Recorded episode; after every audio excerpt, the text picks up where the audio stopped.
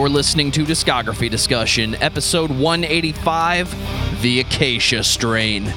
Hosted by Dan Terry. Um, so for them, it was just like, hey, wouldn't it be really cool if we just just showed off everything that we're about within the first, you know, 10 seconds of this song?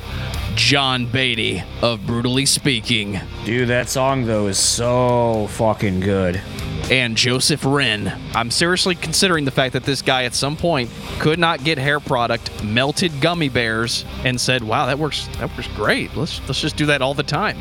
Presented by DiscussMetal.com. And if you have lucid dreams after watching David Lynch movies, then you are ready for this episode of Discography Discussion. I am Joe. That is Dan. John Beatty is here. And we're talking about the Acacia strain because who doesn't want this much heavy in their life every single day for 10 records and hopefully continuing? Well, hopefully it's not every single day uh, because I feel like you're going to have a bad time.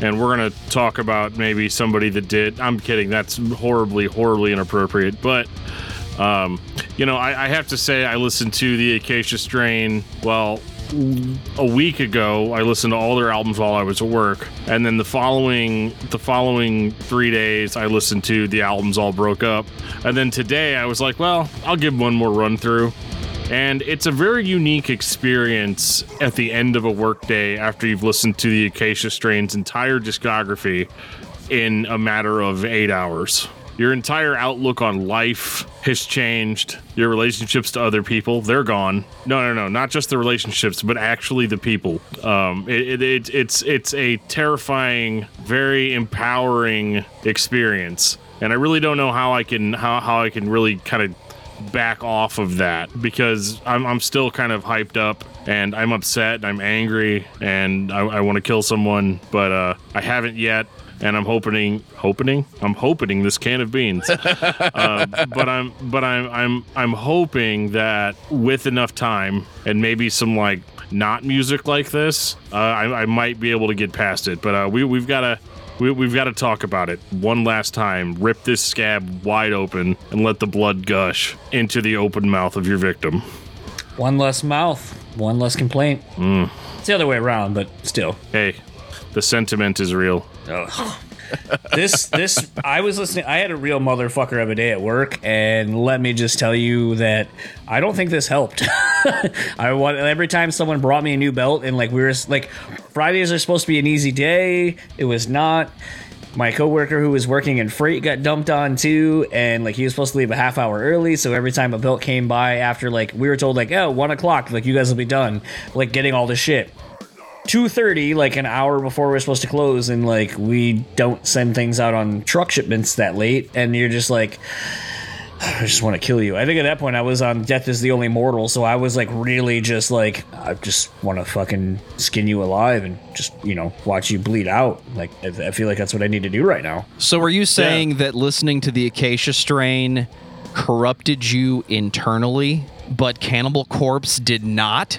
Um, I'm definitely gonna say that listening to spoiler alerts, um, from about Wormwood to uh, Gravebloom definitely put me in a really shitty mood. I don't know if Dan can say the same thing since we both listened to the entire discography today. but I will say, like those those handful of records really started having an effect on my day. And I don't know if it's because it's hot and I don't I don't work in air conditioning. I'm lifting 140 pound conveyor belts uh, and putting them on in boxes and lifting them and shit like that. I don't know if it's you know the byproduct of a long week mixed with the soundtrack of literally feeling like I'm in hell and wanting to kill everybody uh, to satiate my carnal desires. But um, I definitely think there's only so much Acacia Strain someone should listen to uh, before you get to the newer stuff, where there's a little bit of brevity and and, and experimental uh, sounds going on that kind of breaks it up. Personally, that's my final thought. It was great having you guys. Uh, thanks for having me on. Well, before Screwtape writes his nephew a new letter, I'm going to take this time to say thank you to everyone for listening to the podcast. Thank you for listening and for subscribing. If you are not a subscriber, then you can find everything discography discussion at discussmetal.com. We are on Spotify, Apple and Google Podcasts, TuneIn Radio, Stitcher. So if you have an Amazon Echo or a Google Home, you have no excuse. Ask it to play the latest episode of the Discography Discussion podcast, and it will. We're also on Facebook and on Twitter at Discuss Metal. Be sure to like, favorite, and subscribe. It really helps us out. It lets us know you're listening. And now Dan is going to tell us all about five star reviews. Well, on a normal day, on any other episode, I would tell you that we do, in fact, love five star reviews here on Discography Discussion. But I do feel like, considering the type of day I've had and the listening that I've had to subject myself through for the past week, I need you guys to do something that will restore my faith in humanity. This is this couldn't be more important. Uh, leave us a five star review or leave us a one star review. Leave us whatever kind of review you think that we deserve. But uh, I really appreciate you guys that have done it, and I love that you guys are sharing the episodes online. You're letting the world know that this podcast exists and that we are out there talking about some of the most messed up bands, it, really, really that, that exist. And um, you know, again, I, I, need you guys to do that stuff because right now my, my, my love for humanity is at an all time low, and, and I need I need some sort of some sort of pick me up. I need you guys to convince to convince me that that Vincent is wrong. is that fair? I'm just glad you actually called him not Vince because that would piss him off even more. No, I mean it's always in in my brain. It's always Vincent from the Acacia Strain. Absolutely, it's how it should be. That, that's how it is. Hey, Dan, do you know what humanity we haven't lost faith in? Who's that? Our beloved patrons. Oh, you know what? Actually, I do know who they are. You, you want me to? Do you want me to say who they are? You should definitely shout them out right now. Alrighty, well, I'm going to shout you all out and thank you so much. You guys are definitely not on my list. You're on this list, but you're not on, on the other list. And that would include Alexander, Brandon Miranda, Brian Dean, David Brown, Isaiah Eldridge, Jeffrey De Los Santos, the actual Mac, Jeremy Prince, Josh Moser, Kiki Kuti, Do You Love Me? I do love you. Ken Zapla, Lance Allagood, the King of Metal. Patrick Asplund, Samuel Woodward, and Tantalized Fungians. Thank you guys so much for helping me restore my faith in humanity. Once a month, every month, you guys are there to let us know that we do not have to take the show off the air, but we can, in fact, continue thanks to your financial support. Hey, John. Yeah. What's going on on Brutally Speaking this week? Uh, it'll as of when we're recording this, uh, you'll have already heard the Theo Vanderloo episode, which we've been sitting on for like five months, uh, because none of the festivals and touring have happened. So there's that. So you can already have heard that. Uh, as of when this is dropping, uh, we are going to be dropping our episode with Josh Shiner and we should be dropping the Doc Coyle live episode, I think is the one going. Or it might be Ross from Enjoy the Ride Records, where Dan and I talked a whole lot about vinyl. So just pop over to there and see what's going on. Google's the thing, use it. BruceSpeakPod.com. Yeah. There was a tweet from Reduce Right Dave asking, What's a good podcast about metal? Adam Cox replied, The Canadian Geeks, Chatting Metal Podcast, Decibel Geek, and something called Discuss Metal featuring a guy named Discuss Metal Dan talking to people about metal all the time. I mean, sometimes we talk about metal. Seems like lately all we talk about is video games. The last one that I did, uh, me and the dude just talked about Final Fantasy for like half the runtime. In regards to episode 24 of the Discuss Metal podcast, Brandon Kellum said, You didn't ask for it, but here it is. Discuss Metal did the most comprehensive story of my life. From my time as a professional wrestler years of skateboarding, my first new metal band, and what's next for Amstam. I'm always interested in what's next for American standards. I listened to that episode, and all I learned is that apparently Brandon Kellum is as good a singer as he is a guitar player, and that's why no one wanted him as either. Oh, wow. That's rough. Shit. hey, man, he wants to rip on me for not being able to get in the ETID show, so uh, I figured this is just a, a podcast beef that's just going to keep going. Well, there we go. Well, over on YouTube, in reference to episode 181, Dark Tranquillity, Satanic Puppy Overlord says, Dark Tranquillity has done it all. They're in my top five favorite bands. They've done straight up thrashy melodeath, experimental weird early melodeath, synth laden melodeath, prog melodeath. Oh, did I mention melodeath? No, I don't think you did. Uh, and I totally understand when you guys say the early records are kind of blackened sounding. One of the f- big influences of Gothenburg scene was dissection. Additionally, the weird mythological lyrics sync up with black metal. I agree with that, and I'm glad somebody else agrees with me too, because I kind of just expected, I expected the answer to just be like poser. Early melodeath's got nothing to do with black metal, and I'm like, I don't know, man. Raspy vocals and keyboards and and stuff. I, I don't know. I'm just I'm flying by the seat of my pants here. I just say whatever genre name pops into my head. I can't help it. So, Dan, tell me about the Acacia strain. Well, I'm glad you asked me that, Joe. The Acacia Strain is an American metalcore band, not a deathcore band. Don't you don't you ever call them deathcore. Uh, and they are from Massachusetts, and um, you know they they put out a lot of albums, ten of them to be exact, and they are they are certainly aggressive. Uh, let's put it that way. Uh, the Acacia Strain is exactly the kind of band that your parents assume that all heavy metal bands are like. Super loud, check. Uh, heavily distorted guitars, check. Three guitarists, check. Uh, or at least at one time. And, uh, you know, a vocalist that primarily sings about murder and death. Oh, and hate. Lots of hate. Not like racial hate, but just like, just hate, you know? And um, it, it's really, uh, I, I guess if you had to describe the acacia strain in a single word, I would say nihilistic would probably be the word to best describe this band. And extremely Um, aggressive about it. So aggressive. One, one of the angriest vocalists in metal, uh, on or off the mic. And I think that is what is so endearing about this band is that, you know, Joe, you you'd posed the question earlier, you know, th- this band ruined your faith in humanity, but Cannibal Corpse didn't. Part of it is because Cannibal Corpse lyrics are very much like, "Uh, okay, so we, um, okay, okay, okay. So I took a knife and uh, I shoved it, you know, right in her stomach, and then I ripped out her intestines and I rubbed them all, rubbed them all over my face. That's so cool, right? You guys think that's funny? It's cool, right? wink, wink, wink. This is so funny. It's like a horror movie. Uh, the Acacia Strain's not like that. Uh, it's it's pretty serious. It's serious enough, except I don't think that Vincent is actually out killing people. I think he thinks about it a lot, and um, I think that he also tells a lot of stories from murderers' point of view. So it's not necessarily, you know, some sort of incriminating self-confession, uh, but you know, I think uh, I think his own points of view on the world are peppered into his apparent fascination with true crime and uh, serial killers and um, mass murderers. Uh, there's going to be so much death in this episode, and and I think I think that's healthy. I think I think this really really hammers home the nihilistic viewpoint that has stayed pretty much consistent throughout their career. Um, hopeful is not a feeling that I get when I listen to the Acacia Strain. Um, I'm going to put on some relaxing music. Is not what I think when I'm listening to the Acacia Strain.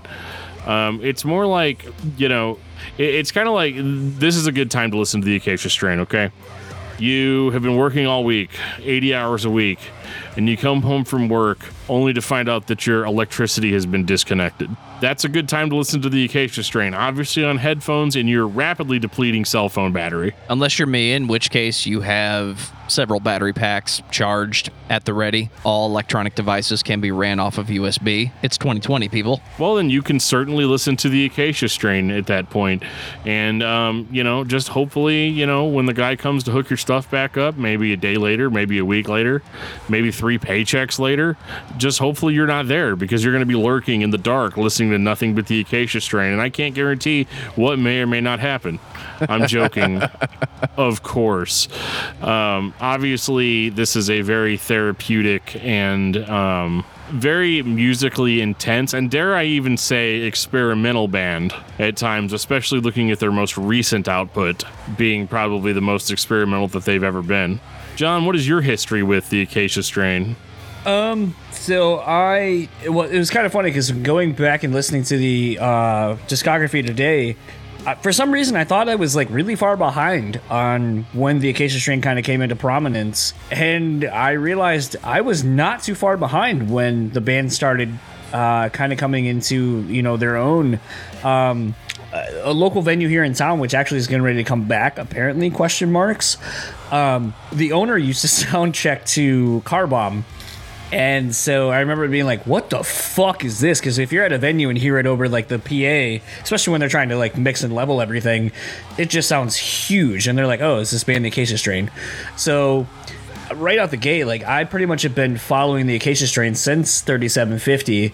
Um, didn't know much about the first record, which we'll get into here pretty quickly. Um, but yeah, I've been pretty much following this band pretty much from the get, and it's uh, it's kind of crazy because you know I, I, think you know you and I have kind of talked about how maybe the Acacia strain could almost be identified as like the ACDC of of this genre of music. Like you know what you're gonna get. They up until recently didn't really deviate much from their sound. It was consistent. It was good, and it was pissed off as fuck and just kind of made you feel like you know like at your worst someone apparently out there has more fucked up feelings than you do evidently evidently. Yeah and uh, and we're going to get into a, a, very very very interesting example of that uh, later on in this chat whenever we're talking about worms being in some woods. Uh-huh. uh, but i definitely think that this band is very important and i have to disagree with you a little bit john. I, I do notice quite a bit of variation especially when you go from like their first album even all the way up to you know um, they, they took a couple of records to craft their sound and, and we're going to get into that. Yes. Well how about we just get into it? Let's do it. 2002 and life is very long. nice positive uh, album title to start things off. But I mean, I guess it depends on what kind of life you've lived and how long you've lived. Uh, but man, uh, this is this is actually probably one of my favorite kind of metalcore records because this is this is metalcore before metalcore, like before it's metalcore incorporated, right? Um, so there's a lot of there's a lot of different elements thrown in here. You've got obviously your kind of convergy hardcore in there, but then on the same on the same token, you've also got like death metal influences. It's like a really it's a, it's a really really good blend of death metal and hardcore not really even any grind, but this is this is before they were just like breakdown, breakdown, ultra guttural acacia strain. You know, th- this is uh, th- this is where they're still kind of more like I, I don't want to say digestible. It's probably the least heavy acacia strain record, and when you listen to how heavy it actually is, you're like, oh wow, so this is the least heavy, huh? Uh, it's kind of like uh, it's kind of like me when I go to Taco Bell and I tried mild sauce for the first time, and I actually thought it was like super spicy and then you get up to like wormwood and it's like this is the this is the diablo sauce. And like so yeah if i can't handle the mild sauce i can't handle the diablo sauce uh, and that's kind of that's kind of what this first record is. Is it's kind of it's kind of the more mild Acacia strain. Um, lyrics are a little bit more abstract on this record. Um, I mean, he doesn't mess around. You know, I mean, very first song, "Cabled Ready Techno Slut." If I ever had a mind on, if I ever had a mind of my own, I'd cut myself a new mouth and bleed you a smile from ear to ear, ear to ear, a smile from ear to ear. Uh, and so, I mean, it, it, definitely starts things off right. But this is the these lyrics on this album aren't even close to what we were going to get. With all of that kind of out of the way, though, this record is still kind of a. If it was the fifth album in their career, I would say, oh, it's experimental. Listen to all these different elements. Uh, but it's not really experimental. It's more of we've got three guitarists and they all need something to do. So you get a little bit of that like multi-textured uh, stuff. Knowing I'm going to have to beat myself, is this an anal situation where the band seems to be putting on this nihilistic persona, but then people that know the lead singer outside of the band say that he's spastic and has mood swings, and they don't know if it's a performance or if he's just absolutely out of his goddamn mind. That's hard because I don't think that musically this is that different from. I don't think this is that different than some of the other metalcore bands that were coming out at the time. Other than the fact that the anger is much more, um, much more pronounced than some of those other bands. You know, there are some guys that they, they scream and they growl and they do their death metal thing because it's a style and because it's something that they heard somewhere else and are trying to emulate. But I think in the case of Vincent, the you you believe it. You believe the anger. Whether it's anger for the specific things that he's talking about or if it's anger for like something something maybe something different or just angry in general, I think it's that one Um, but like I believe it on a level that I don't believe it from other bands at the time. So it's funny. Uh, I was hanging out, having some drinks with my wife before doing this, and you know she's a big uh, Emmure fan, and I've always been a big Acacia Strain fan, and something you know as we go to the shows, and you know I'm I'm a fan of both bands, but I'm I think I'm more of an Acacia Strain fan. And I remember being like, why why don't you dig going to Acacia Strain shows? That you know, Emmure and Acacia Strain are kind of the same. She goes, Emmure is fun. They don't mean it. Acacia Strain, they really mean that. And it wasn't until she said that that I was like, yeah, I I could see that. I think there's a lot of really cool like musical passages on this record that like you don't really get out of them for a long time. No. Um, and obviously, obviously, like Sloth loves Chunk. That's that's Great one of the. It really, really is. And uh, there's actually a little bit of melody, and there's there's weird kind of like harmonic tinges to some of the breakdowns and things. Um, but it's it's so different than what I'm used to hearing, I guess. And maybe it wasn't that different for 2002, 2003, but like I believe that like this was a very very sincere and original effort because I think I think one thing that people tend to ignore about the Acacia strain is I mean this is early early early 2000s. This is this is before I think I think sometimes this band gets blamed for being uh you know ripping off of a of, an existing style. But i really like looking at the actual history of the band i don't think that that's the case. I think they get lumped in with a lot of bands that started after they did and after that they after they were doing this.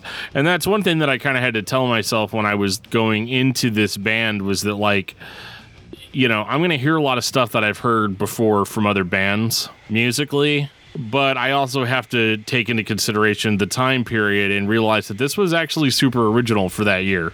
And that it this sounds this sounds more modern than I think it's really given credit for. And the only aspects that I hear that remind me of other bands remind me of things that bands did in the early to mid 90s with death metal screaming thrash, you know, like your Cannibal Corpse. The guitars will play off of each other and they'll put together a passage, but then you have hardcore dissonance, which I've never heard in this combination, and I definitely don't think you've heard it in 2002.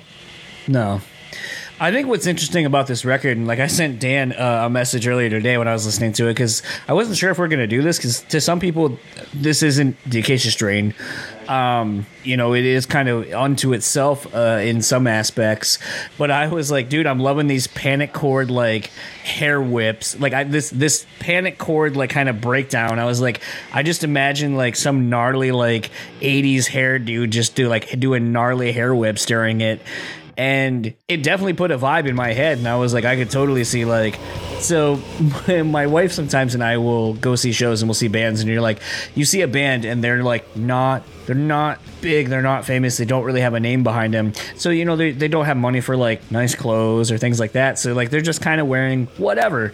And they look kind of like a hodgepodge band and a lot of times my wife's like well yeah that's that's what bands who aren't you know like the headliner have been around for five ten years like that's what they look like they look like a band that is just who they are and I was like, yeah, listening to this, it reminded me kind of of that era where you go see bands and they don't look like how you think they would. Like, I think it.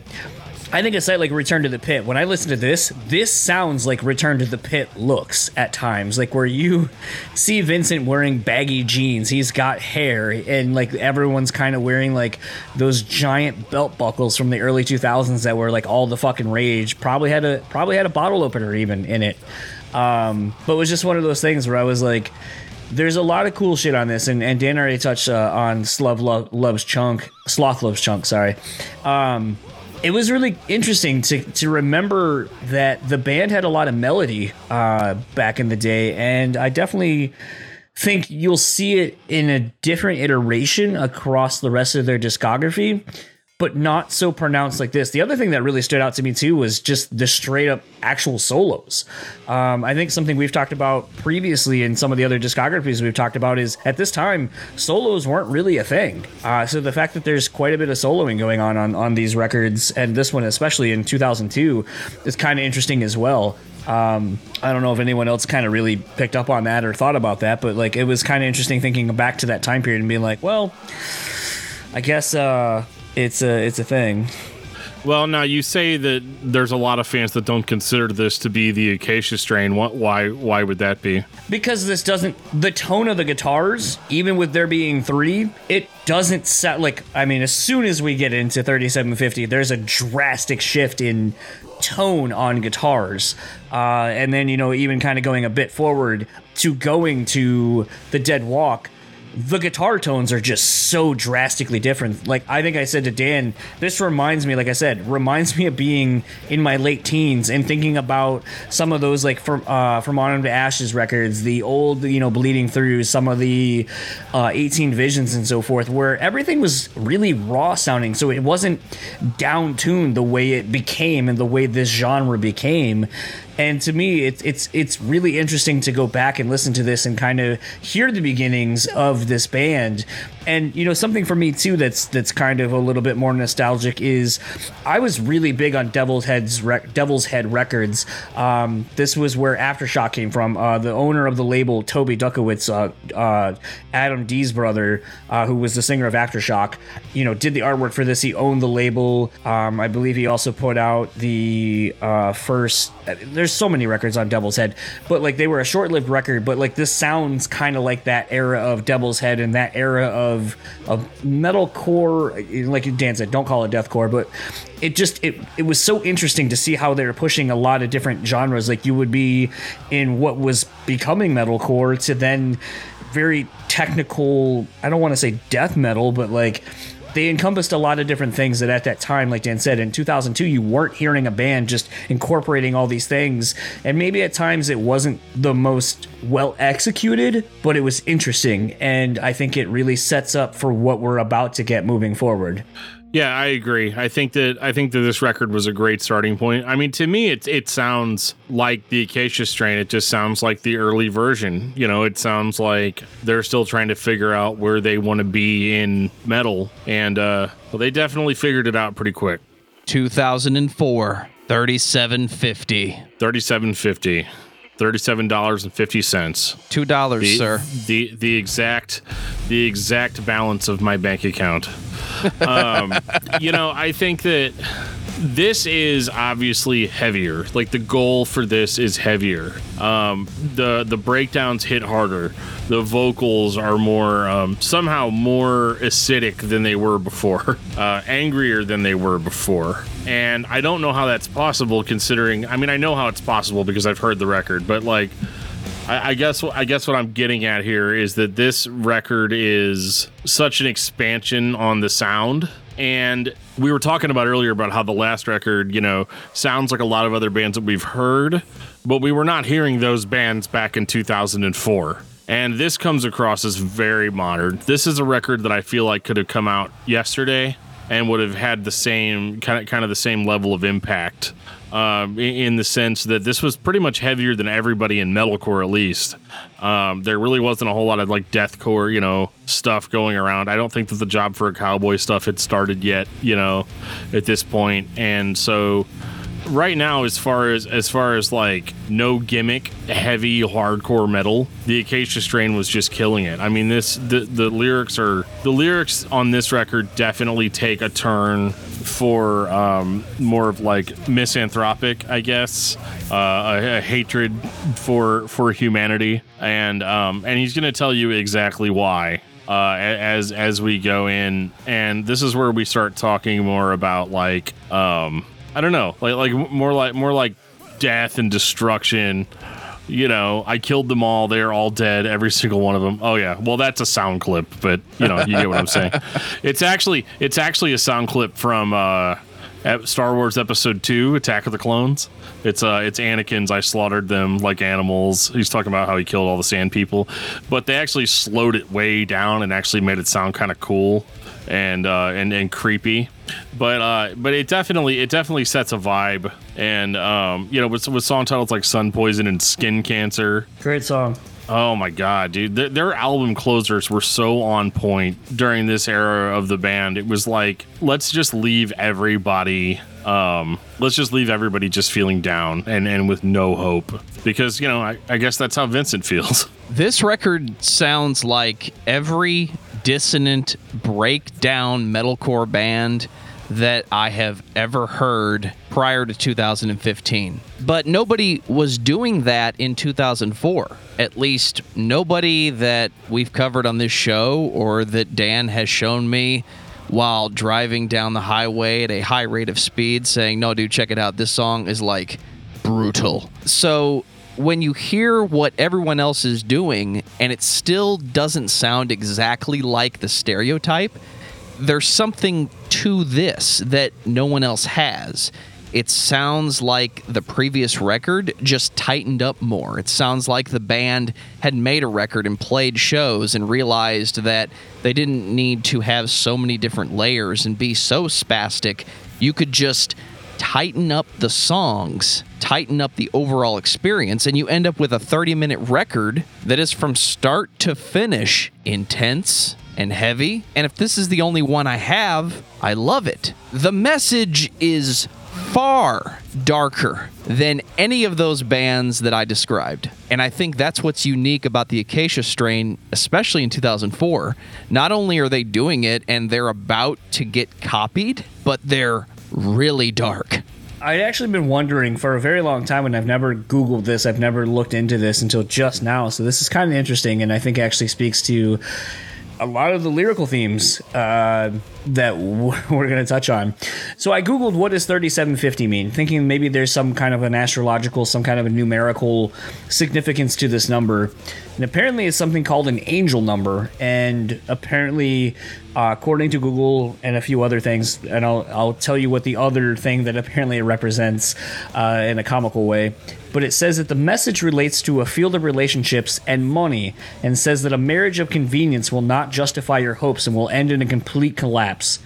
I feel like that really signifies a lot of the lyrical themes on this record and moving forward.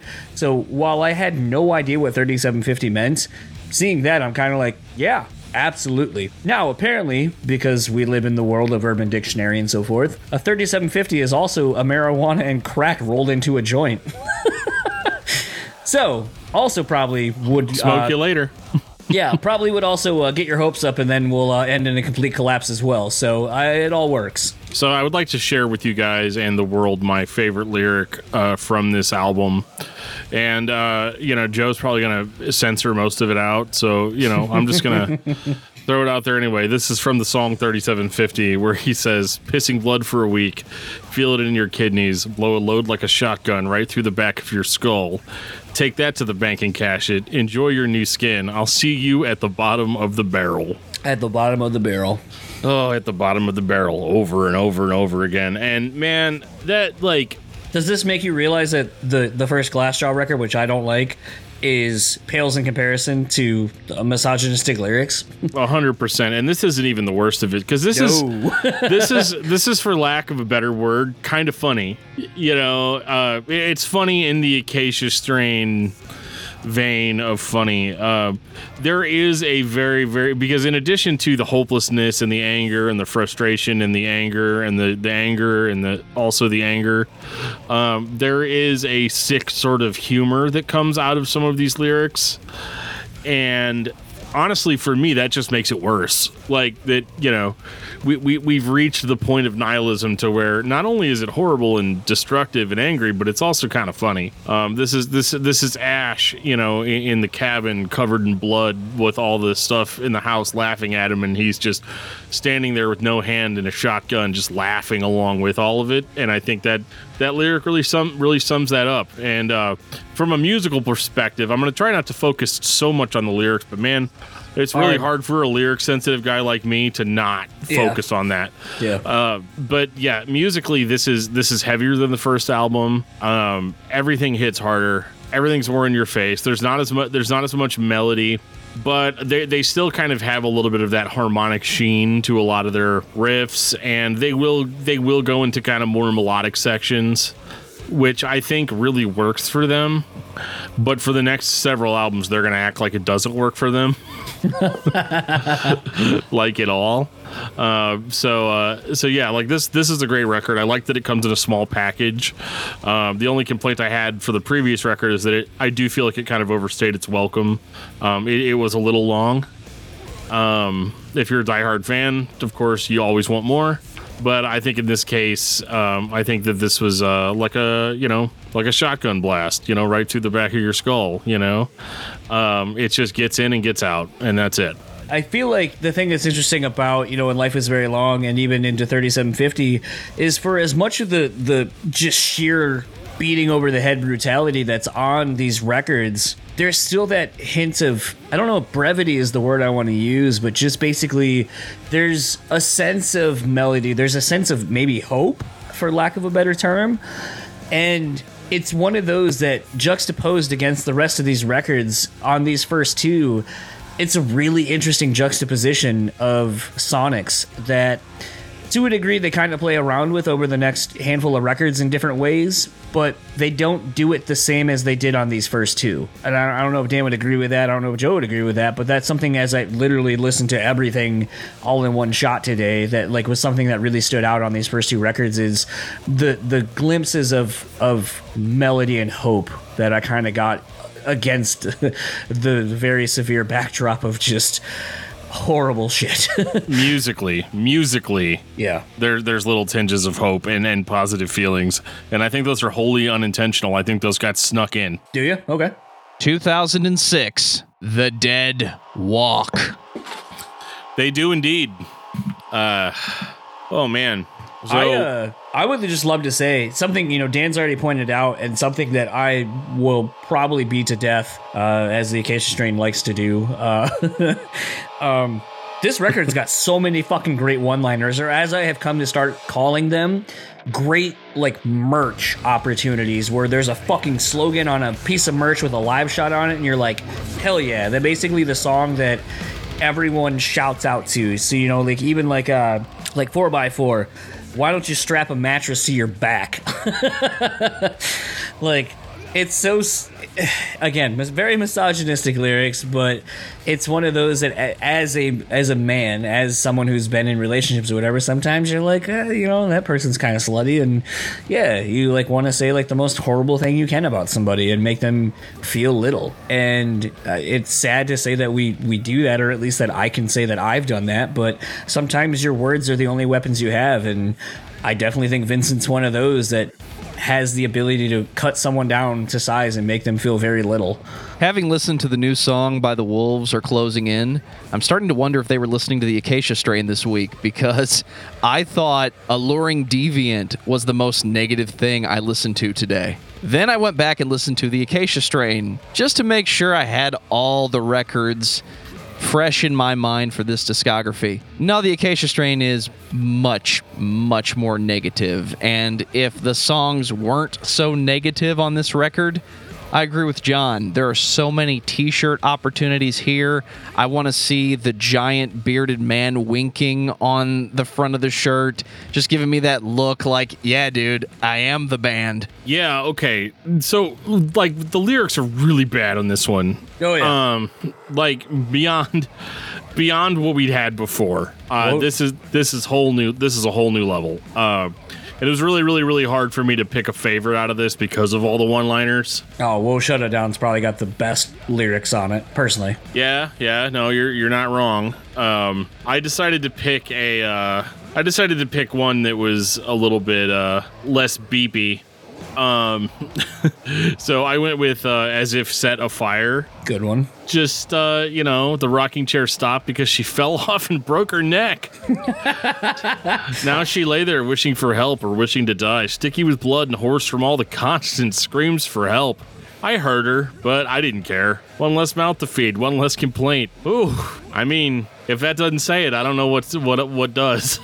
You know something else that I think is pretty interesting about this, and, and we're we're gonna start to see it a little bit more as we move forward. Is uh, is the fact that like on Predator Never Prey, uh, Phil from All That Remains is on this, sounding really brutal. Like at this point, I think maybe the Fall of Ideals would have been out. So like at that point, they were still a primarily primarily uh, you know metalcore band that dealt mostly mostly with you know screaming and so forth and didn't really have a whole lot of cleans. Um, so it was kind of cool the, the use of other people's voices uh, on this record to kind of make a, lo- a lot of different sounds and textures to this but yeah kind of like dan said like i mean even the intro to this record and something that from this point forward kind of moving forward that uh, and that was redundant um, that's always great is every record has a fucking gnarly intro and sarah in the end i think is one of those where you're like all right cool and then straight into burn face and you're like fuck yeah i'm all about this. I'm ready to like just fucking two step and beat people up and give someone next to me a bloody nose because they were fucking looking at me wrong and i don't give a shit Yeah, I mean, we're back in it.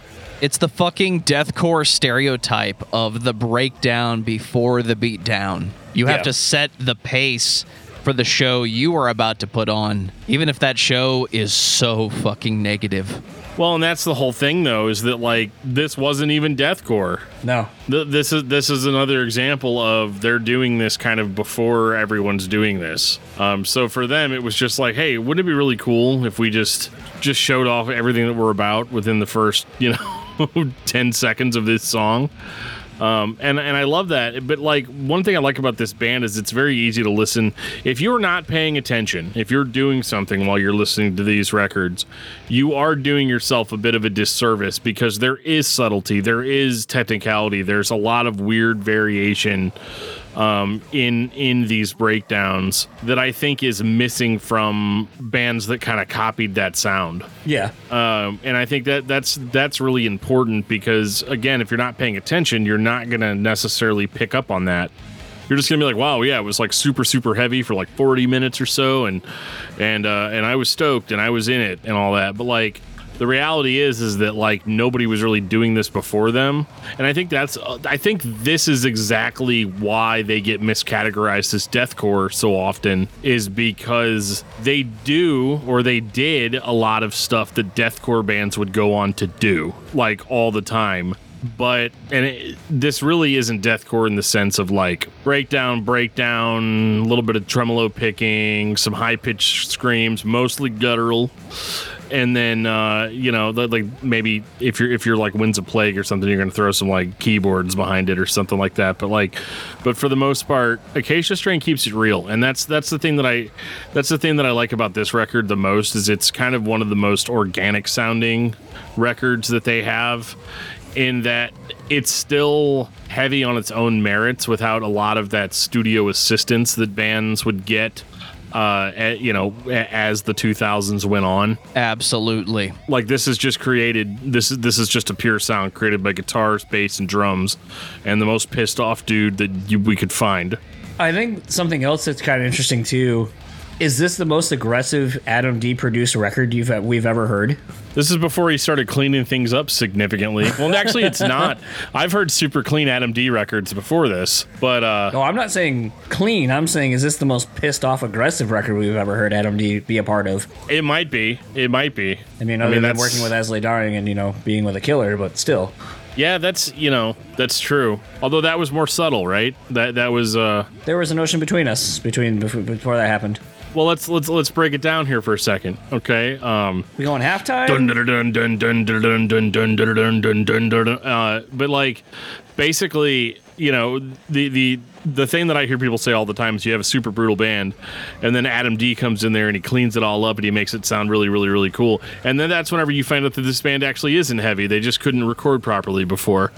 Um, and so I think with the, in the case of a band like the Acacia Strain, yeah, this might be the most brutal I've heard or aggressive that I've heard an Adam D produced record and I think it does it does it nothing but favors. He captures he captures almost more of what the band was about. Um and I think I think this is like kind kind of like the prime time golden era for the Acacia strain Absolutely. as far as them just kicking on all cylinders and basically just being an unstoppable force in metal. And it's funny because this is this is around the time that I saw the band live for the first time. And uh, I, you know, I, I definitely dug the dug the music. Uh, I was not super impressed with how like angry Vincent was the entire time. like he was angry that like he was even there and that we were there. And now I know it's because he was just trying to keep him keep himself from you know murdering all of us. But I think that I mean you know. Because I mean, you know, a- as we all know, if I started killing people, there'd be none of you left. Um, but I, I think that like it struck me weird that they were taking themselves so seriously. And I think that part of that is just because at that time I was kind of like more of a scene kid. And I'm used to seeing August Burns Red up there, you know, like blow, you know, like, you know, playing super, super, super heavy aggressive stuff, but they're all like wearing like short shorts and smiling, and you know, like it's they they look like they're from a you know uh, a, a teen underwear commercial or something. And then you've got the Acacia Strain, you know, comes up there, and they're super angry, and they're all about the music, and they're doing like an actual, real, legitimate thing. Not saying that August Burns Red isn't real or legitimate, but like it, it's different. I think Acacia Strain plays into the idea of being a metal band better than a lot of the metal bands from that era were doing. Whereas for them, it was just like, well, it's just a sound. It doesn't reflect who we are as a person. I think that the Acacia Strain is 100% what you hear is what you get, at least at that time. 2008. Continent. Now, is this kind of like a Pangea situation where the world was, you know, a giant continent and then, you know, the Acacia Strain released the album Continent, and then all of the continents broke away from Pangea to create the world that we know today. Do you feel like some of the later Acacia Strain records fit into the slot that shows that the continent was a thing? Because they're kind of shaped the same, only not really. Um, that might be going a little deeper than I was shooting for, but uh, how do you get heavier than the Dead Walk? This? This, but like, I mean, logistically, you're you're already basically. I mean, okay, maybe they're not the heaviest band in the world, but they kind of they kind of are that for for me, especially after this week. You know, they're hard in in a very intangible way, um, and I think the anger really really carries a lot of that. So whenever the Acacia Strain's like, yeah, we have this new record, we have this new record. It's called Continent, and it's our darkest record yet. Like, are you kidding me? Like, is the music video gonna just be like three straight minutes of you guys blasting and blowing up a baby? Not entirely wrong. I can't imagine it getting any darker. But here we are. It makes me question if the shtick is just a shtick and the goal was make the record even darker, or if it's the question that we've been asking this whole episode is this guy just that negative all the time? John is nodding his head. What do you think about that? Um when I got to this record, and the thing that like the thing that keeps happening, and and it, I honestly can't think of another band where this has consistently happened, record in and record out, where I'm like, this is the heaviest fucking thing I've heard. They somehow were able to step it up a notch and become more focused and pissed.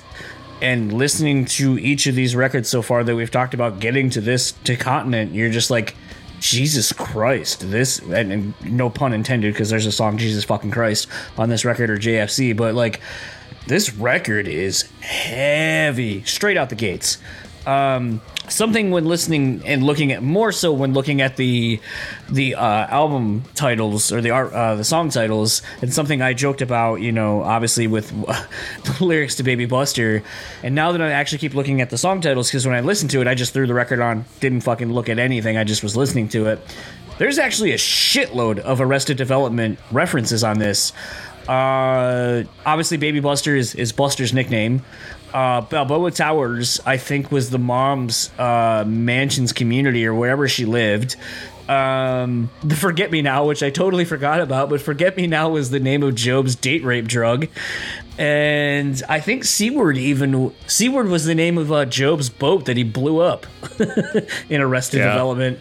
Um, and something in looking this up earlier today that I completely forgot about.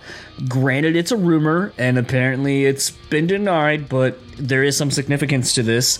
Is apparently, you know, on the the track Skynet, you know, the first track of the record, um, was written about how Emmure basically ripped off the Acacia strain and caused a clapback track from Emmure called uh, R2 Deep Throat. So I mean, like, there's there's a lot of interesting things about this, you know, just the the song as a whole. But I mean, holy shit, uh, you know, as we were kind of talking earlier, the lyrics to Baby Buster. Wow. Yeah. Um, yeah. I'm probably gonna get beeped when I I'm say gonna let this. John. I'm gonna let John read this one. Yeah. Yeah, I don't think I've ever been beeped on this show, so here we go. Um, you know, basically saying I want the world to have my baby, so when it's born, I can strangle it to death. This is not a healthy relationship. Um, when the bomb drops, you're going to spend the last few minutes of your life shitting in your pants. Uh, what, what's what's another great one? Um, this is a lifetime movie on a global scale. Just tell them when you fell down the stairs. like, oh, I'm sorry, I'm sorry, I fucked that up. This is a domestic abuse like you've never seen. This is a lifetime movie on a global scale. Just tell them you fell down the stairs. Like, holy shit, holy shit. When I like remember the lyrics to that, I was like, yeah, I don't know that they could get it. Like, if they put this out now, I don't think they could get away with it. I think they'd be instantly canceled. And I'm honestly surprised they haven't been canceled as they're like going back and looking at these lyrics. Oh yeah. I mean, I hold your li- I hold your pathetic lives in my hands. If you won't die for me, you will die because of me. I pulled the trigger on the entire human race. This is as big as murder suicide gets. Yeah.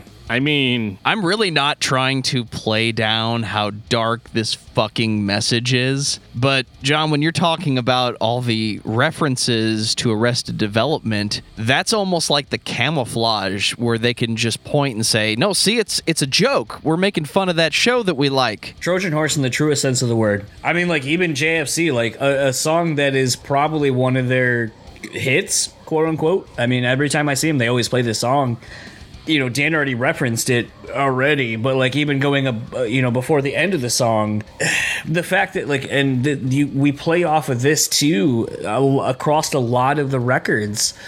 You know, they all deserve to die. I push the button. I watch the sky rain death. Consider this global abortion. I know what your future holds. I am all knowing and almighty. You you will honor and revere. Like there's this kind of alpha omega god complex at times that's sort of omnipresent throughout a lot of these lyrics and you're just like fuck man like like I said, listening to the listening to these records and remembering some of these lyrics as I got these records when they were coming out, and like I said, some of these lyrics do end up on shirts. They do become the songs and the lyrics we all sing out loud. There's one on the next record that is huge in the live setting.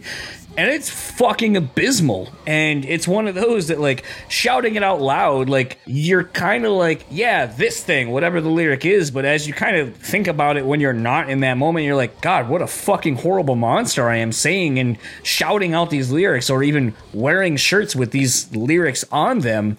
What do people think of me when I'm wearing this? How do you show someone a song like JFC or even Baby Buster and just be like, yeah, I'm into this band. What do you think? I think you're a fucking horrible person who probably needs to have psychological help because this is not okay. I mean, it's fine. It's artistic expression. It's not You fine, know- dude. It's not fine. it is fine, man. I'm not. I am not. I am lyric sensitive. I am not the lyric police. I don't. I do not care what you write about because if this is the only way that you can get these feelings out, then then you do it. You know. Um, this is this is not. I'm not going to be one of those people that says that like, oh well, I always knew that guy was going to kill somebody. Don't get me wrong. It'd be really easy to convince a jury of that. Um, well, let's let's just read a sample. Let's read a sample of Mr. Bennett's lyrics today and uh, get a, get an idea of what kind of person he is, you know. Um, and so, like, but at the same time, you know, this is not this is not new to heavy music, you know, or even music in general. There's a lot of messed up country songs um, that really, I mean, Absolutely. seem, seem seem to somewhat echo some of these sentiments. Um, I can't think of any of them right now off the top of my head, but I'm sure there must be something out there that's worse. Um, but I, I do feel like this is this is the ultimate celebration of artistic expression that you can put this kind of stuff out, that you can have a career. Um, this is because I, I do I do somewhat consider metal to be something of a fantasy land, you know, and um, it's it's your own playground that, that you can live in and you can do whatever you want consequence free. And this is a this is a huge celebration of that. And I and I like that about it. Um and I and the lyrics as dark as they are are interesting. Um there hasn't been a single lyric that I've read from this band that I haven't been like I wonder what the story is behind that. Because I definitely I definitely want to know. I want to know the context you know? But you know I'm not going to ask Vincent because I can Google that. I can YouTube that. The information is all at my fingertips, so I should not have to bother him and ask him about that. Um, but I do think that, like, I think that this this has got to be therapeutic. If you, if, if you really if you really are that angry and that upset um, and and that spiteful, um, you got to get that out some way, you know, um, instead of letting letting it fester, you know, forever. And I hate to bring this up, but like, you know, look at look at somebody like a Tim Lambesis. Most positive dude in the world. Well, till he wasn't. Maybe he's a positive dude again now, but like I'm all I'm saying is that you can't, you know, sometimes stuff like this can be healthy. And so I think that there there definitely is a place. I know I went off on a tangent about this, but there definitely is a place in the world for lyrics like this, if only to kind of put them out on paper and get them out of your head. 2010 Wormwood. Oh my god, we made it. We're barely halfway there, dude. What are you talking about? Oh no no no man, Wormwood is Wormwood is is like for me the ultimate realization of the vision. This is an unbelievably heavy record. This isn't this is a devastatingly heavy record. And it's not even like super fast and blasty necessarily. It's like slow and groove and just it's just pure like doom. Like not doom metal, but like it's it's gloom and doom and the breakdowns are so heavy. The the low end on this record is ridiculous. Like to the point where I have to actually turn turn the bass pretty much off on my sound system or else I'm going to blow my speakers out. Like this is this is outrageously heavy low end. Uh, Vincent's vocals are even deeper and lower end than they have ever been up to this point. But something that's really interesting is that like before, I mean like with all metal vocalists and before Joe gets before Joe gets to say it, um, you know, there's a lot of metal vocalists out there that are not very easy to understand. On Wormwood, you can understand every single word Vincent is saying clearly. I think that's actually something that separates Vincent from a lot of musicians or vocalists in this genre is there's actually it seems like extra care taken into the fact that you can understand everything he's saying. And that Yeah. I think separates him from a lot of other people, which actually kind of makes it more fucked up cuz you hear what he's saying pretty pronounced and you're like, yeah, okay. You Kinda- can't ignore it now. No, I can't. And it's mixed per- and like it's mixed perfectly and sits right where it needs to, so you're you can't blame it on anything else. So you're just like, uh huh. That's that's the thing you're saying that makes me want to also kill my coworkers and get away with it. Yeah, th- this is this has got probably my favorite Acacia Strain song of all time on it, which you guys know it's Jonestown. Oh yeah, I mean, oh yeah. I mean, it's like I need a minute to just go and weep and listen to Jonestown again because like it's it's so slow yeah. but so groove like and I hate like I hate groove like for the Yeah, most you part. hate Pantera. You don't hate I- groove, dude. You're just in denial about it. maybe that's what it is and you have to you have to bring up one of my favorite independent research true crime subjects ever being Jim Jones and the People's Temple and Jonestown. But man, like everything that I ever wondered about what my opinion on Jonestown was, like Vincent just says it and, on, on this song and um it actually like is one of the first Acacia Strain songs I've ever heard that actually seems to have something of a chorus. Yeah, yeah, a little bit. But it's weird. It's not like a, oh man, they sold out because they put a chorus in. Uh, it's it's very nice. It's almost melodic, but it's melodic in that gross way. Like you know, like I can't even I can't even explain it, man. Like I just this song is so devastatingly heavy.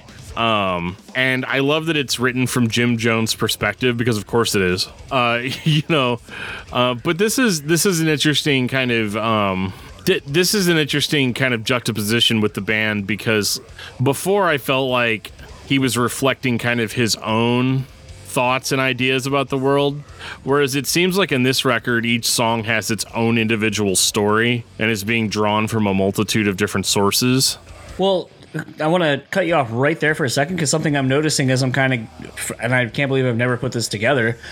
Looking at the song titles, did you have you kind of noticed a theme between the song titles? Look at Jonestown. What is Jonestown's about? Like, as from a from a title, what is it about? It's about uh, mass suicide, Okay, Bay of Pigs. What happened there? uh, failed assassination attempt, All right. What about the Unabomber?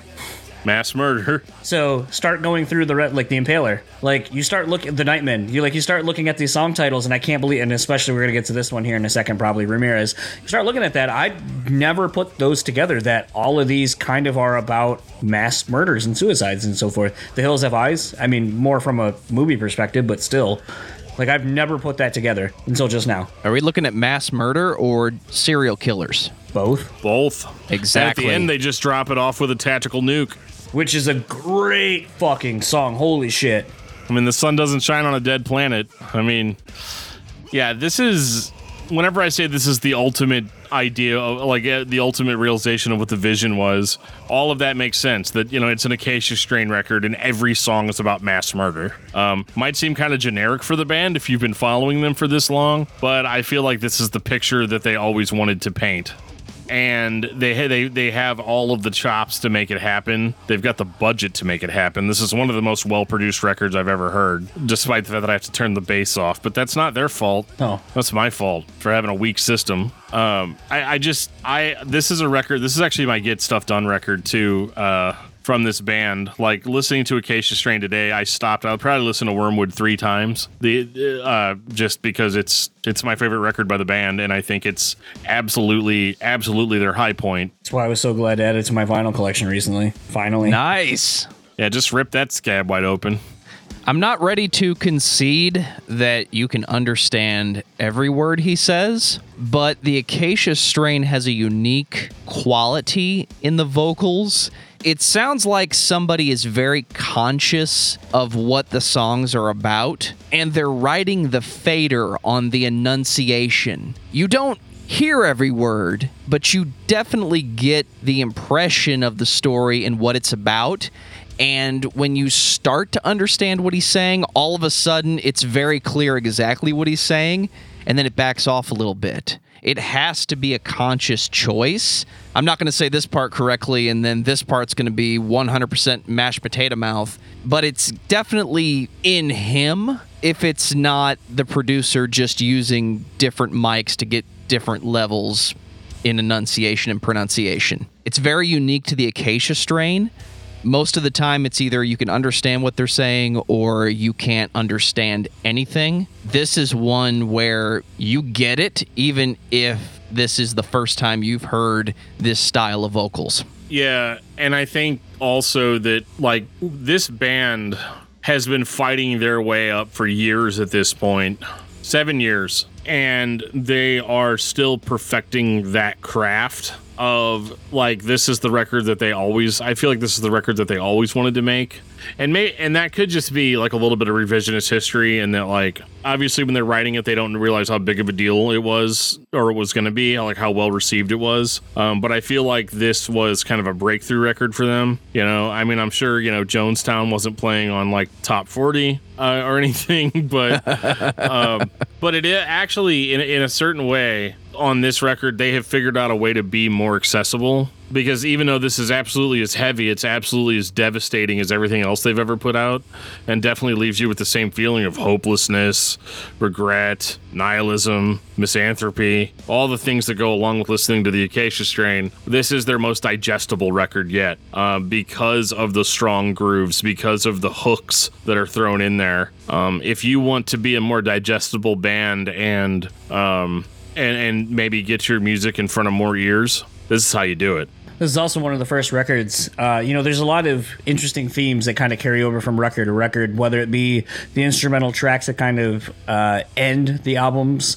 Uh, but this is also the first that uh, has the bird uh, featured on the album cover, which will be a theme from here on forward.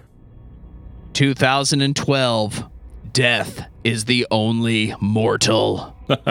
I uh, I want to say something that you know I, we haven't really touched on, and I know sometimes when I come on this show, you know, I kind of get fascinated with uh, some of the member changes and so forth. But Um, something that I think's been interesting, you know, like Dan kind of pointed out on the first record that there were three guitar players. I misread that. I totally thought there were two, but the way they were uh, labeled kind of made it seem like there was only two. But uh, DL, this is the last record that DL uh, was on on the band, and I think something that can't be denied leading up to this this record and back uh, is the fact that DL came into his own as a guitar player that really helped shape the Acacia Strain sound at this point, and you know, gone were the extra guitar players and so forth. And on this record specifically, DL plays the guitars, bass. He's the backing vocalist. He's the he does the production on it, and he's also doing the programming. And I think he really has, you know, over the last two records uh, with Wormwood and this one, really kind of honed in on what the Acacia Strain is and can be. And I know a lot of people, uh, Acacia Strain fans, longtime Acacia Strain fans, you know, basically give DL a lot of props for what he did for the band. And, you know, it's something we haven't brought up on this episode so far. Um, and I think will be something you notice over the next couple records that's gone. There's just something maybe not can put your finger on, but I think it's that. I think it's the fact that they kind of had found a sound and DL was the sound of the band and was kind of really pushing it into so many different sonic territories and allowing Vincent to do what he does best on these records.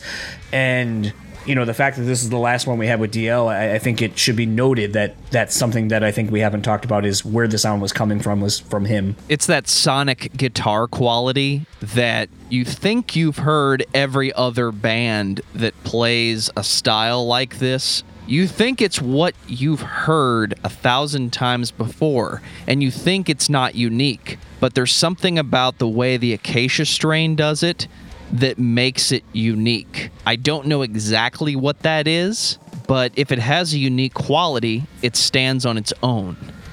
I think I know what you mean, John, about I, I don't know, like I think I know what you mean about how there was something kind of unique about their sound and how much DL had to do had to do with it. Um, because obviously this record is another just absolute banger. Um, and the fact that you know you, you've got basically one guy doing a lot of that ground, like doing a lot of that background work. You know, it's kind of like how you know there's a guy that's a vocalist and he do, he all he does is you know talk and scream, and then there's like another guy that actually does all the work.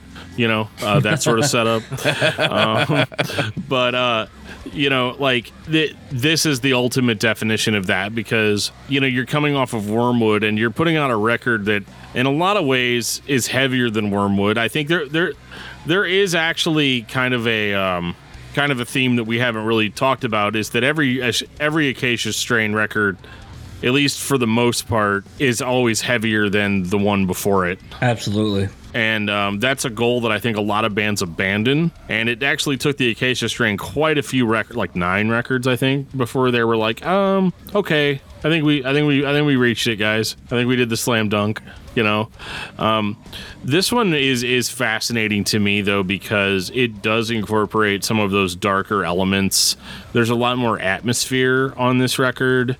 Um, a lot more. Uh, there's a lot more just like room to let the songs breathe. Whereas I feel like Wormwood was very was very focused and very uh, very song centric. Um, this record kind of goes a little bit more for the light and breezy, and of course, by light and breezy, I mean being just pummeled into the dust until your your corpse is unrecognizable. but it's heavy music done in a different way. It gets it gets the eerie feeling across musically. Whereas, you know, before we were talking about how occasionally the band would have like a melodic or an uplifting moment or something like that. Um, that sort of stuff kind of show like th- this is the first one and maybe even with wormwood where the music matches like 100% of the lyrical output. And so this record succeeds very well in just like kind of creeping me out um, when i'm not rocking out. And i really think that that's strong and that that that idea that concept of maybe atmosphere maybe atmosphere versus brutality might well it's a subject that might come up later you know i think what's interesting too is some of the extra you know, at this point, like we're what one, two, three, four, five, six albums in over a ten-year career at this point, and I think it's interesting to see Vincent on this record doing some really interesting things vocally. You know, with some of the effects they're using, uh, kind of incorporating some more uh, some melodic passages where he's kind of doing that like AM radio kind of distant distant sounding vocal where he's still screaming or kind of talking or whatever. It's not anything new that we haven't heard on other from other bands, but it's something new that we haven't heard at the time from the Acacia Strain. And I think, you know, a lot of bands at this point would probably be like, yeah, everyone loves 3750. They love the Dead Walker. hey, they even love Continent or the last record. So fuck it, we got enough back catalog. Like we don't need to do anything. We don't need to push ourselves to try to be better. And something I think that's interesting as I'm kind of looking at the the charting of all their records. They've consistently done better. You know, the last record, Wormwood, which you know a lot of people is like that's the the quintessential uh, Acacia Strain record uh, debuted at I think it says number 67 on the U.S. charts. Uh, Death is the Only Mortal came in at 51. So I mean, like you're seeing a steady increase 10 years into a band's career, and I, I can't understate that that is something that you you don't see a lot, especially in this genre. A lot of bands are so quick to just be like, yeah, we we did something great already. Let's just rest on that. Yeah, absolutely. And I think I think another thing too is that like I I start wondering I, I start wondering how much longer they're going to be able to maintain this. This sound. Yeah, because Not much longer. Like, not much longer. Yeah, no, I, I agree with you. Um, I do think that this was the point in the discography where I started feeling Fatigue. a little bit, a, a little bit, be, a little bit beat down. You know, it could just be my midday crash. You know, but like, I definitely started feeling like it, it, it became a little bit harder to keep paying attention. Now, and, and Joe and I were talking about this before the episode, uh, before we started recording, and you know, Joe was like, "Yeah, you know, it's just really hard to listen to all this stuff like in a row like this." um it's it's hard to it's hard to pay attention it's hard to care because and like i said earlier you really if you're not paying attention to this band all you might hear is breakdowns and screaming and and you might think that that's all that's actually there um, but I definitely felt it more on this album, even though it is all there. It's all intricate and everything. But, you know, a point that I brought up is that for most fans, they at least still had those gaps of years between listening to the records. Right. Whereas us, it was like, what, seconds between records? Yep. Absolutely. But uh, yeah, so this was this was kind of the end of an era for the band. Absolutely. Yeah. It's gonna get it's gonna get uh, interesting from here on out. 2014 Coma Witch. kind of piggybacking off of what I said, and I and I'm only going to bring this up because I'm actually going to bring it up twice uh, for the next record as well. So, but like, so how I said like there was a, a steady increase in the band's popularity from a chart position. You know, Wormwood debuting at 67, Death is the Only Mortal debuting at 51. This one saw the band crack into the top 50 on the iTunes iTunes chart cracking into the top 50 on the Billboard charts at 31, which obviously shows the band again still continuing their upward trajectory. Coma Witch I think is a great record, but I will definitely say when it came out, I had a lot of high high expectations based on where the band had been going and the fact that DL wasn't in the band, I really didn't know what to expect. Um, I definitely think this is a, a, a grower, not a shower, right away. Like this is something you really have to kind of sit with and really take it all in as a, as a full record from start to finish. This isn't really a well. Here's the, the quote unquote singles. Um, and I honestly got to say, it was seeing this album cycle a couple of times live for me to really kind of understand how some of the songs worked um, and hearing them against the rest of the older material where I was like, oh, all right, so this is kind of like this song off with this other record. Like, all right, like, and then when you kind of start going back and re listening to it, some of the. Some of the things on the record kind of start to reveal themselves for what I think the band had intended the whole time but I also don't know if in 2014 people are willing to give a record that much time for a record to grow on them. And I think it's just a thing where a lot of people, I feel like this is a very divisive record. Some people are like, it's great, I love it. It kind of starts ushering in the new era and the new sound of the Acacia Strain. And other people are like, this is where they lost me. Sonically, if you're listening to a band like this, you want it to sound like the previous albums. You want nothing but breakdowns. You want nothing but dissonant, growled screaming. If you needed an example to demonstrate that the Acacia strain was ahead of everybody else, Dan said it multiple times at the start of this show. You didn't hear this in 2002. You didn't hear this in 2004. Everything that this band did was ahead of their peers. It was ahead of the style and its popularity. And when other bands were taking it too far, adding multiple electronic elements and studio fixing, the Acacia Strain was actually trying to take this genre forward. Is there another band that basically gives you an audible concept record like this? I can't think of one.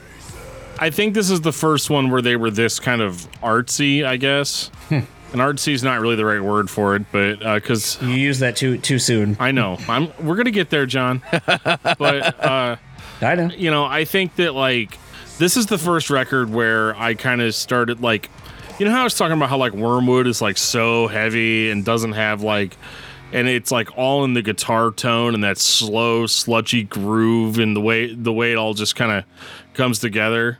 This was the first one that you know I started feeling like the riffs and the breakdowns were starting to feel more less crunchy and more bouncy Yeah.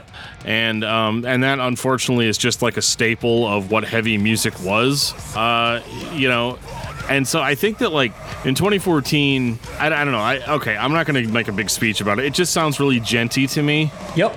and um, one of the things that I liked about the Acacia strain is that they were heavy without that. You know, I always compare the djent sound to like uh, basketballs being bounced on a on a wood floor. You know, um, whereas you know the band's previous riffage was was you know smashing my face against the gravel, and there's probably some glass in there too. You know. Um, and to me, and this could just be like this could just be me being an old timer, and I think that's largely part of it is that I have some preconceived notion as to how metal is supposed to sound. But um, you know, when I was talking about how every record is heavier than the record before it, uh, this is the first one where I kind of felt like it had lightened up a little bit, uh, and a lot of that is largely just because of that guitar sound, and that is like so so nitpicky. But I mean, like, hi, how you doing? Have we met? Um, it's it's super it's super nitpicky, but at the same time, it's um, I, I could see why people might have might have opted to listen to different bands this year, um, just because this is the first time where they're kind of starting to sound more like the bands that they influenced, I guess. Um, but I mean, throughout all that, that doesn't make it a bad record. Produced by Will Putney, like that. That's supposed to be a slam dunk. Automatic win. Yeah. Um, Will Putney and uh, you know you had Max Cavalera from Soulfly on Send Help. Um, you had Sven from Aborted on Graveyard Shift.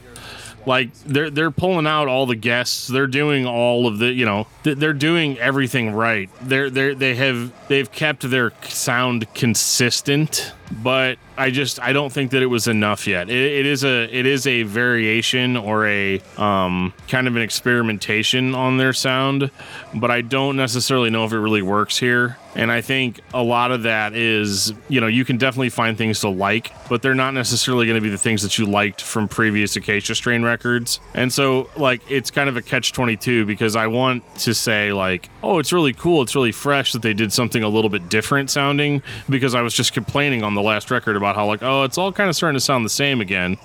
Um, but you know, again, this is just a case of maybe it's just my problem. I don't know what I want. Um, but I don't think that I'm all that different than other metal fans out there. I think, I think that we all kind of collectively don't know what we want. We want you to always sound the same, but not too much the same. eh, You know, so on and so forth.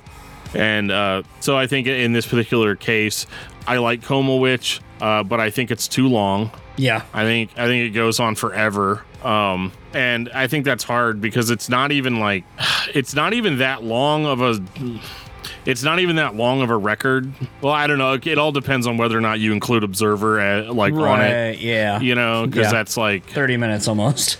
that's like tool tool levels of, of of messing around. No, you guys are still Uh, on that topic? Well, we'll see. We'll see if anybody's even listening after that episode.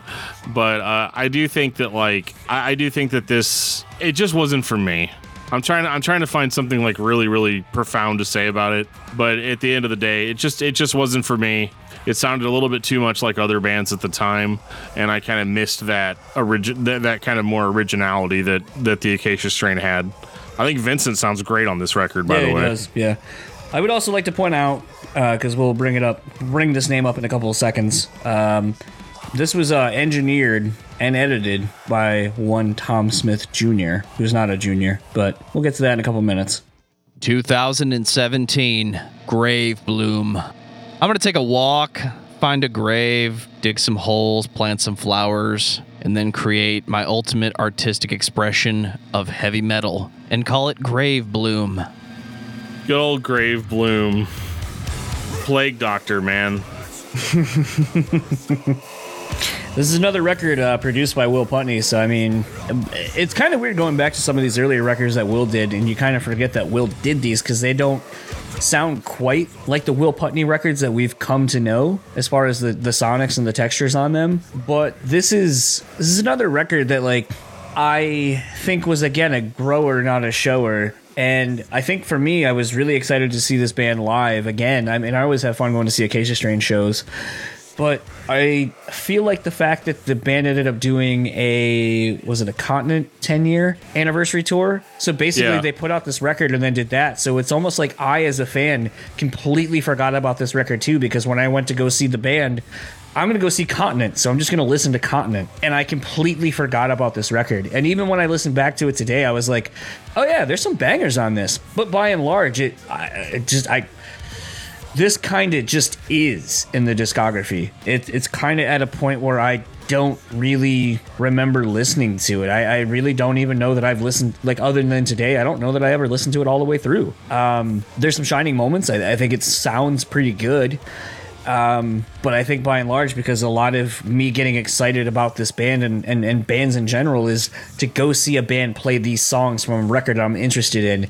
And unfortunately, I really do. And I've talked about it on the podcast with Vincent and Tom.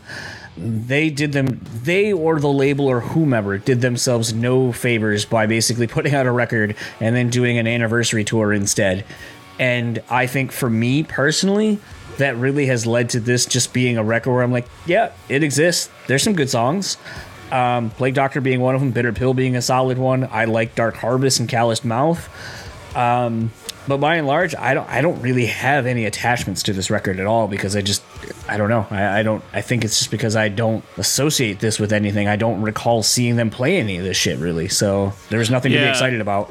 Yeah, I'm kind of on the same boat with this one because it's it's good. It's the acacia strain, but you know, this is something that we say a lot on this show. Every band reaches a point where you hear a new record and you're like, "Yep, it's another acacia strain album." And it doesn't really do anything to, to separate itself from the pack. But if you want to look at it from a different perspective, this is also like, again, new blood kind of in the band. So the level of being able to maintain a consistent sound is actually very impressive considering. Yeah. You know, that you, that, that, you know, if you guys consider DL the heart and soul of the band, you At know, this point, you- yes. yeah, you might actually be pretty impressed that they're still going this strong. But uh, I'm going to make my opinion. I'm just going to defer to Kerrang, uh, which is what Kerrang, Kerrang said about this record. And I, and I agree 100% with this. They says the whole thing is suitably drenched with nihilism. Once more conveying the sense that in their world, smiles should result in a beating because everything is truly hopeless.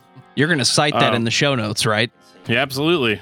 But I think that like one of the one of the things to take away from this is that you know this band was absolutely able to uh, to maintain a sound with new members of the band, and I think that that's impressive. But I think I think largely John's right. It's you can't just go on an anniversary tour after putting out a new record. You're supposed to put your heart and soul and everything into this new record, and your goal is to go out on the road and convince everybody that this is the record that's worth buying. Whether you're a new fan, you're an old fan, you know, whatever. Um, but instead. You're going to go on an anniversary tour, which may or may not make people kind of yearn for the old days a little bit Yeah. and and that's hard. It's a hard call to make. Not a terrible record, but not their best. Well, somebody was listening to The Chariot in 2019. It comes in waves, one word song titles, and it all makes up one sentence. Now, I will say this It Comes in Waves is an EP, and I'm going to talk about it because I don't want to get on Vincent's bad side. Um, this is exactly what I wanted. Oh yeah. John and I were talking about this incessantly uh, when it was whenever it was released, and uh, this, this came this came this came right uh, this came right on the tails of John uh, John's two Acacia Strain interviews. Uh, I believe one was with Tom and and Vincent, and then the other one was just with Tom. And we, you know, you guys talked a lot about about what the band was trying to do during this time. So you're you're partially right. So basically, I talked to Vincent and Tom on the Gravebloom slash Continent album cycle, Yeah. and basically commenting like, "Yeah, you guys shot Gravebloom right in the ass because you couldn't support it." And they're like, "Yeah, nostalgia." And it was weird because that whole conversation, Vincent was like, and it made headlines, was like, "Nostalgia doesn't work," but it's like they're on an they're on a nostalgia tour. Um, but then I went back when they came through again. I think with Knocked Loose. Um, or no, that was the Knocked Loose show that I did that first one on. But regardless, um, you know, talking with Tom, It Comes in Waves wasn't out yet, but he's describing it as this really weird, different Acacia strain record. They're taking all these kinds of risks and it's very arty. But then, just in case people hated that, they had another record that they were going to do that was more akin to a normal Acacia strain record. And I remember being very intrigued. And, and you know, we talked a little bit about it, but it's not like he played me anything from either record. So I, I knew what was in, what was coming. But I remember as they started releasing the individual songs for It Comes in Waves, and then realizing that they've been making merch with those, you know, our only shit. What it, uh, what it, hold on. I want to make sure I get this right. Um, do do do do do. Pull up Apple Music, Acacia Strain. Because it, it, I'm trying to remember what the song titles were. It was uh, our only, yeah. So you know, basically, they had printed merch that said our only sin was giving them names, and like I have a shirt with that on it, and I remember being like, "You motherfucker, you you basically were giving away a clue the whole time, and we just didn't know." Um, I remember when this came out, and I remember telling Dan, I was like, "Yo, have you listened to this? This is fucking crazy." Now, granted, I mentioned on the the Gravebloom thing or on the Coma Witch that Tom helped record with Will Putney. He was uh, one of Will's uh, guys at the studio, and then a couple years later, here he is in the band on the Gravebloom album cycle. And this is the first thing, one of the first things that he basically helped contribute and write for. And it's I'm not taking anything away from Devin, their other guitar player, or even you know Griffin, their bass player who'd been in the band for a little bit. But I feel like Tom is someone who has really, especially on this record and Slow Decay, because I feel like you can't talk about one without talking about the other since they were recorded around the same time. I think Tom has brought something that we haven't seen since DL left. He kind of has brought interesting ideas, something that has created a definitive sound for the band to follow, and has given Vincent ample sonic textures to really explore new ideas, new lyrical themes, and so forth. And it comes in waves, which I was honestly surprised to see be lauded so positively, considering how different it was from everything we've gotten from this band. Only has me more excited to see if the band will then go further down this direction and do maybe one weird record every so often, because we as the fans were like, yes, give us more of this, please. Yes, this is th- this is what I've wanted from the band's like four albums in. Is when when are we going to go a little bit more artsy? When are we going to go a little bit more experimental? And I think this works really, really, really well because again, it's that contrast of of atmosphere and brutality. Um, there's a part, and I don't remember. It's either in them or it's in names. I don't. I'm trying to remember which one it was, where it's like totally quiet. Oh, I think that's them. Yeah, uh, yeah, yeah. And like it's totally quiet and then like it just busts like like like it just suddenly this scream comes out of nowhere and it scared me. Like I looked you know, like jumped a little bit and like for as much metal and hardcore and stuff that I listen to, like that is not a very common occurrence. And I think that like they really drew me in with the atmosphere. They drew me in with the melodic passages and even the vocals are kind of kind of down in the mix in the sense that instead of being front and center Vincent like it always is, this is a little bit more organic and it's a part of the music instead of just being the the, the lyrical accompaniment. Also, the first time I've really heard Vincent go into kind of the more squeal, like the like the vocals are so low, he's finally getting the squeal in there, um, which I love hearing. Um, it doesn't do very much for his "we're not deathcore" argument, but uh, I do think that like I, I do think that like this is this is great. Like I like S- slow decay is great, but like this is um this is what I wanted. This is what I would have wanted a full length of. Um and I basically got I mean this is still 30 minutes. It's not like it's not like a good you know a, a good length and everything, but like this is this is what I, this is what I think the future is for this band because if they can on this they've actually cultivated their heaviness and used it in a wep used it used it as a weapon uh, in a way that they've never done before you know instead of uh you know instead of like you know ted bundy and well not ted bundy's not a good example but like i don't know like somebody that just straight up like runs in and murders somebody like straight up just bludgeons you to death like immediately uh, this is more like a Hannibal Lecter, you know, where he's your friend and you guys hang out, and then he stabs you to death and then eats you. That's what this record feels like. It feels like Hannibal Lecter, you know. Uh, you guys could tell I probably you could probably tell that I just finished watching Hannibal on Netflix. Uh, Good choice. But like it's fantastic, uh, just like this record. And uh, this actually was a really good soundtrack uh, for for that series, um, just because of the subtlety and the unexpectedness. Like it actually is surprising. It doesn't follow the regular formula of their music, and so it was actually in a lot of ways one of their most interesting records to listen to because I really didn't know what direction that they were going to go in at any given point. I really liked Coma Witch the first time I listened to it because it felt like the band was taking the sound in another direction. You could confuse that for being artsy and a little more. I don't want to say progressive, but I don't have the word right now. Everything I thought I was getting from that record that was different, this record takes so much further. I like that Dan called this one artsy because if I wasn't listening to it, and I mean really listening to it, you could criticize it for just stealing tropes from everybody and not really having an identity. But this one has the same color palette as everybody else. It's just putting the image, or in this case, the sound, it's putting it together in a different way. And it's not obvious what that difference is, but you can truly hear what is unique about this record. And we finally get to 2020 Slow Decay. I literally just opened my slow decay vinyl. I've not even opened it yet. I didn't know we were having an unboxing on this episode, John. Probably one of the very few bands I literally, like I said, other than the very first record, which does not exist on vinyl, this is the only band I own everything that they put out on vinyl. Uh, I'm slowly getting the rest of the seven inches. Uh, I have all of the the Decay seven inches at this point. Um, the only one, and a friend of mine's actually going to give me the uh, the Depression Sessions uh, and above below, I think. So all I need is the uh, the Money for Nothing seven inch of their cover, but. It's one of the few bands I actually will own everything pretty soon. Uh, usually, I am not that nerdy about things and getting the EPs and seven inches. I think as an Acacia strain record, like as much as as much as it's touted that slow decay is you know, like, yeah, we did this experimental thing, you know, um, on it comes in waves, but now we also put out like a, a more traditional Acacia strain record.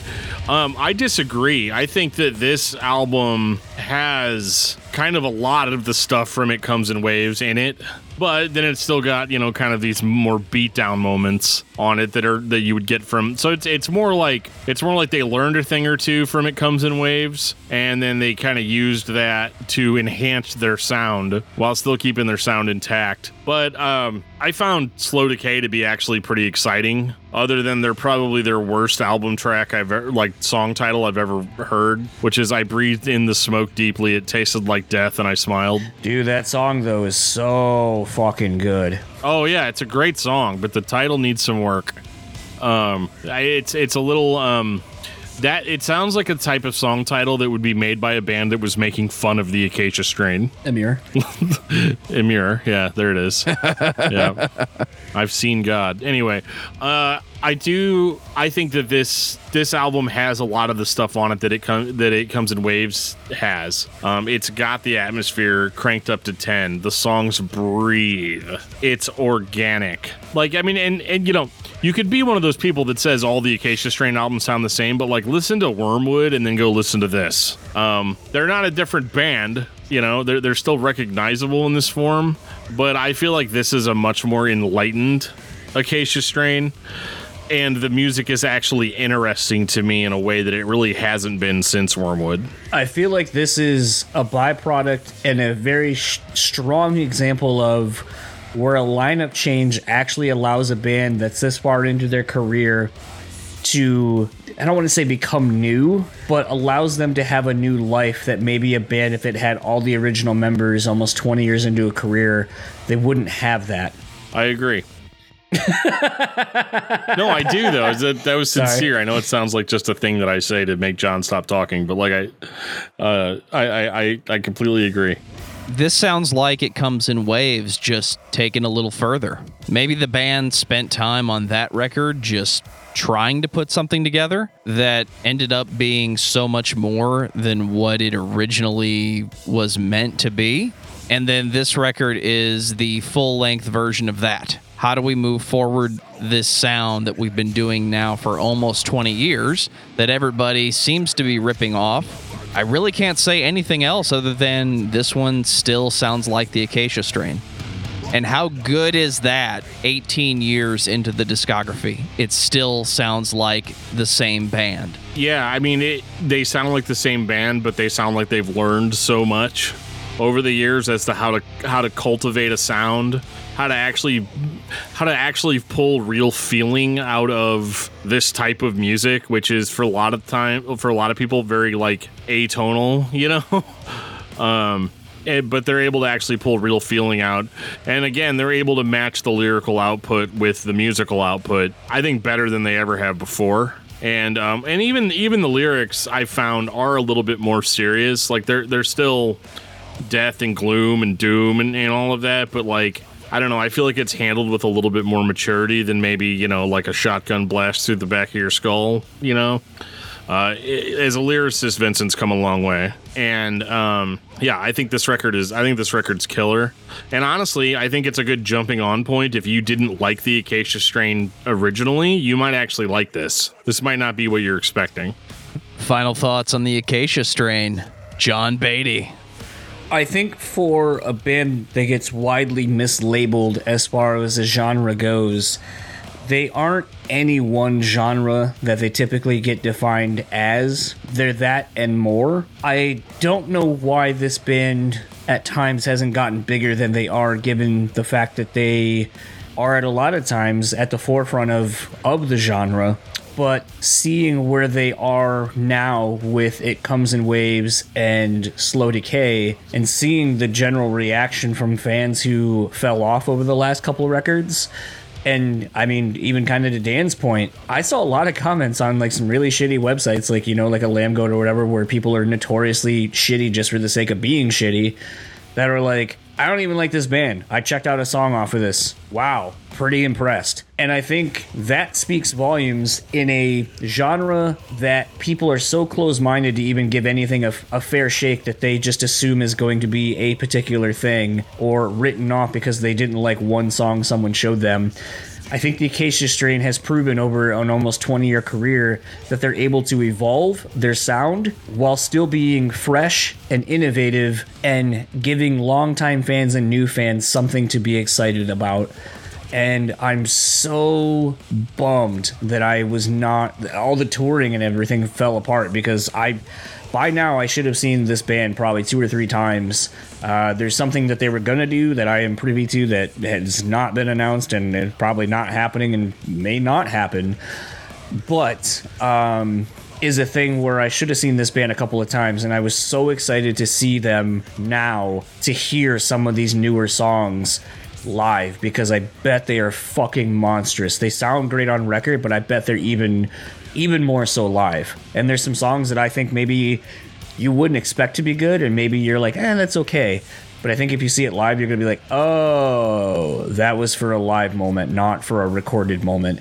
And man, just as, as like I said, you know, at the beginning of the show, coming in right around the time of 3750 and still being excited to hear new music from this band has me so stoked. And if you fell off, if you aren't listening anymore or just came on, how excited are you right now? Honestly, how excited are you to see where they go from here? And how often do you get to say that about a band that's been around for almost 20 years? Damn, what about you? I think the most interesting thing about the Acacia Strain is that, you know, this is a band that has 10 albums, and we just did an entire discography discussion on them.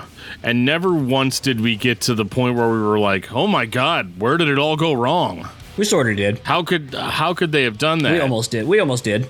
Not really. It was still like, yeah, but it's a good album. If you're a fan of the band, you're gonna like it. You know, um, they, this this band didn't ever have their Saint Anger.